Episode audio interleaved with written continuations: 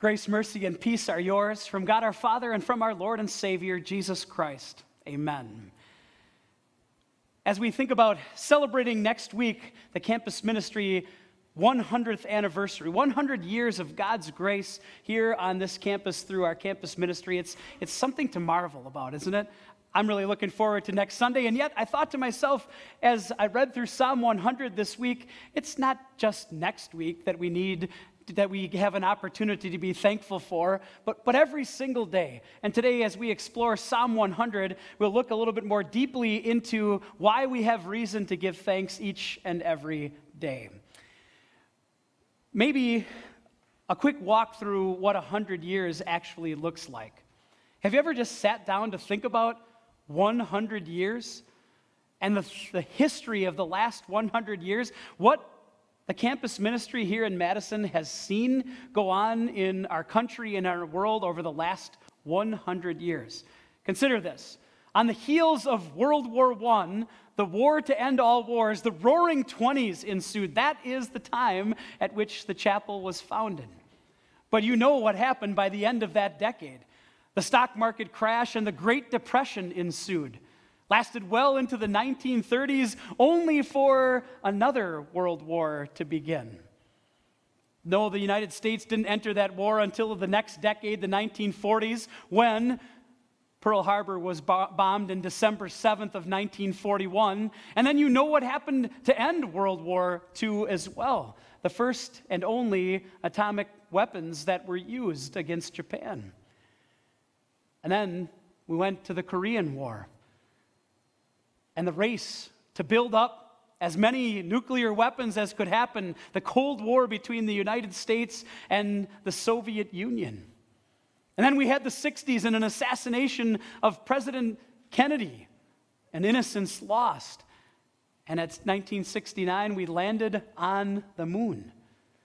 That's just one half of the century. And we could have listed so many other things. And then you go to the next half of the century and we go into the civil rights movement and the Vietnam War and the Iran hostages and the Space Shuttle Challenger and all of the things that happened in Desert Storm. Just yesterday, we commemorated the anniversary of 9 11. It's been 20 years. I thought about that when I thought about the students this week. Many of you that our students here on campus were one, two years old, maybe not even born yet. And yet, the way that we live, the way that Americans live, the, the safety that we once trusted was completely changed with the events of September 11th, 2001. The war on terror ensued. And now, for the last 18 months, we've been dealing with, well, I can still see it on your faces this morning a pandemic, right? COVID 19. Why the history? Why talk about all of those things? First of all, I think it's good to give ourselves perspective, isn't it? When we're in the moment, sometimes things seem a lot worse to us than maybe they do if we look at the bigger picture. But there's even a better reason to stop and just briefly think about a hundred years of history. And that's to remember the one constant, the one thing that hasn't changed throughout those 100 years. Maybe I should say it better the one God who hasn't changed throughout those 100 years. That's right, God is the same today as he was 100 years ago, as he was thousands of years ago. God is faithful. That's the truth that we want to remember today and throughout the course of our celebration of 100 years of campus ministry and every single day of our lives. And on the basis of Psalm 100 today, we'll use that as our theme. God is faithful. Picking out a couple of things that the psalmist says that remind us of how special it is that God is faithful. First of all, we belong to Him. And then God gives us opportunity to give thanks to Him. Let's take a look again at what we sang a little bit earlier, the first three verses of Psalm 100. Shout for joy to the Lord, all the earth. Worship the Lord with gladness. Come before Him with joyful songs. Know that the Lord is God. It is He who made us, and we are His. We are His people, the sheep of His pasture. We didn't read it and I didn't put it on the board, but if you looked in a Bible, most Bibles have the heading of Psalm 100 with this phrase a psalm for giving thanks. And I suppose that heading sort of says it all, doesn't it? And then the verses of Psalm 100 give us the why. What reasons do we have for celebrating God's faithfulness, for celebrating the goodness of God every single day? The psalmist starts out with the words shout for joy, sing with gladness to the Lord. I don't know how it was for you, but I grew up in a church and in a household that took worship very, very seriously. And, and that's a good thing to be solemn, to understand that we're coming into the presence of God. And yet, sometimes I wonder if we weren't so solemn about worship that we missed out on some of the joy that God wanted us to have and display in worship. The opportunity to sing praises, to shout to the Lord. Why? Because of the great things that He has done. We're filled with joy and gladness when we think about who God is and what He has made each one of us. Throughout the psalm, the psalmist uses that special name for God that we sometimes refer to as Yahweh or Jehovah. Sometimes in English translations, it's printed with all capital letters capital L, capital O, capital R, capital D. It's that special name for God in which God revealed himself as I am who I am. That God is this constant, that He never changes, that whatever He says will always come true because it's God who is behind it.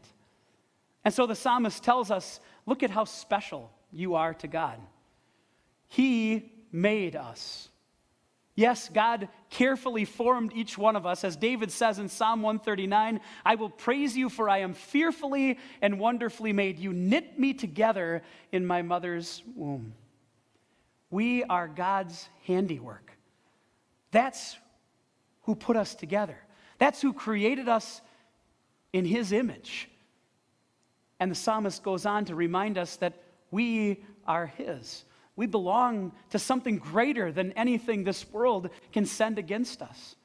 To fill out the picture, the psalmist goes on We are His people, the sheep of His pasture. Maybe that's a pretty good picture for us, huh? to be sheep. If you know anything about sheep, you know that that good description fits the way we are as God's people. Because, like sheep, we need a shepherd. Like sheep, we are prone to wander. Like sheep, if we were left to our own, we would be lost. And yet, that's not how God leaves us. He sent His own Son, Jesus, in His amazing love to bring us back to call us to himself, to claim us as his very own. Yes, our good shepherd laid down his life for you, for his sheep, for, for me, for those that he calls his own children. And I think about that over the course of the last 100 years. Since 1920, the thousands of children who have heard Sunday school lessons or VBS lessons, the students that have come through this building and others to hear the marvelous proclamation of Jesus' love for all sinners, for them and everyone else. The members who have faithfully come to hear that Jesus cares about them and died for them and faithfully supported this ministry, it's kind of mind boggling to think about. And every single one of those people is chosen, chosen by our Father in heaven. I'm not sure if you've heard of it or taken the time to watch it, but there is a, a relatively new series out called The Chosen. And the producers, they, they did a great job of, under, of helping us understand what their purpose was in bringing this series about. It, it's about Jesus' life and the calling of his disciples. It blends together the stories of the Gospels in video format. If you have a chance to see it, I think it's worth watching it's interesting to have a perspective of what it might have been like to be one of Jesus' disciples. But they chose the title very carefully The Chosen. Because what the producers demonstrate is that every person in that story, in the gospel story, who comes to Jesus, who Jesus comes to, is chosen by God. It demonstrates how fishermen and tax collectors could be chosen to be part of God's kingdom, not because of something they could do, but something that Jesus did for them. And the same is true of us. We are chosen. Can I ask you just to reflect on that for a moment? What that means to your life? you're chosen. God picked you. Before the creation of the world, He knew that you were going to be His. Isn't that amazing? It's how God could say to Jeremiah the prophet, Before I formed you in the womb, I knew you. That's how deeply God knows and cares about each one of us. He's called us to be His very own. We are His people. The psalmist continues verses 4 and 5 Enter his gates with thanksgiving and his courts with praise. Give thanks to him and praise his name. For the Lord is good and his love endures forever. His faithfulness continues through all generations. Maybe today the idea of entering gates with thanksgiving and courts with praise is, is a little bit lost on us. But can you imagine being an Old Testament believer in the promises that God had made and showing up after a day or two or three or maybe even longer journey through hot weather and dusty roads, and you showed up at Jerusalem, the place where God's temple is, the place where you could worship, and you joined together with hundreds of others to praise God's name. What a blessing that was. What excitement must have filled people's hearts as they knew that they were worshiping God. Isn't that the same thing that God gives us opportunity to do every time we worship Him here? We join our voices together with one another to praise our God and say that the Lord is good and that His love endures forever. Maybe as I read those verses, you recognize them. Maybe you've used them as a table prayer a time or two when you've said, as you sat down to a meal, Give thanks to the Lord, for he is good. His love endures forever. The psalmist is speaking of a love that lasts, that never fails. Maybe a good word that we could substitute for God's faithfulness is the idea of steadfastness. He never changes. He's the same yesterday, today, and forever. And in that steadfast love, in God's faithfulness that continues for generations, you never have to question the love of your Heavenly Father. The great I am, the one who is the same all of the time, I, the Lord, do not change, he says through the prophet Malachi. And that means none of his promises change either. God is faithful. When we think about that faithfulness of God, maybe it's easy for us to understand how far short we fall of God's glory. Because where God is faithful, I can't be faithful. I think all of us here can think back to a time where we've made a promise or, or said something to someone only to have to go back on our word, to not be able to fulfill what we said we were going to do. It's human, right?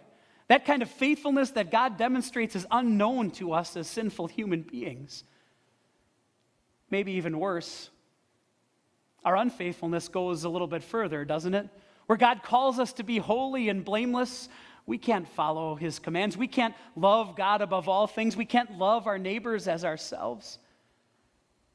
And so our unfaithfulness, God says in his word, could separate us from him.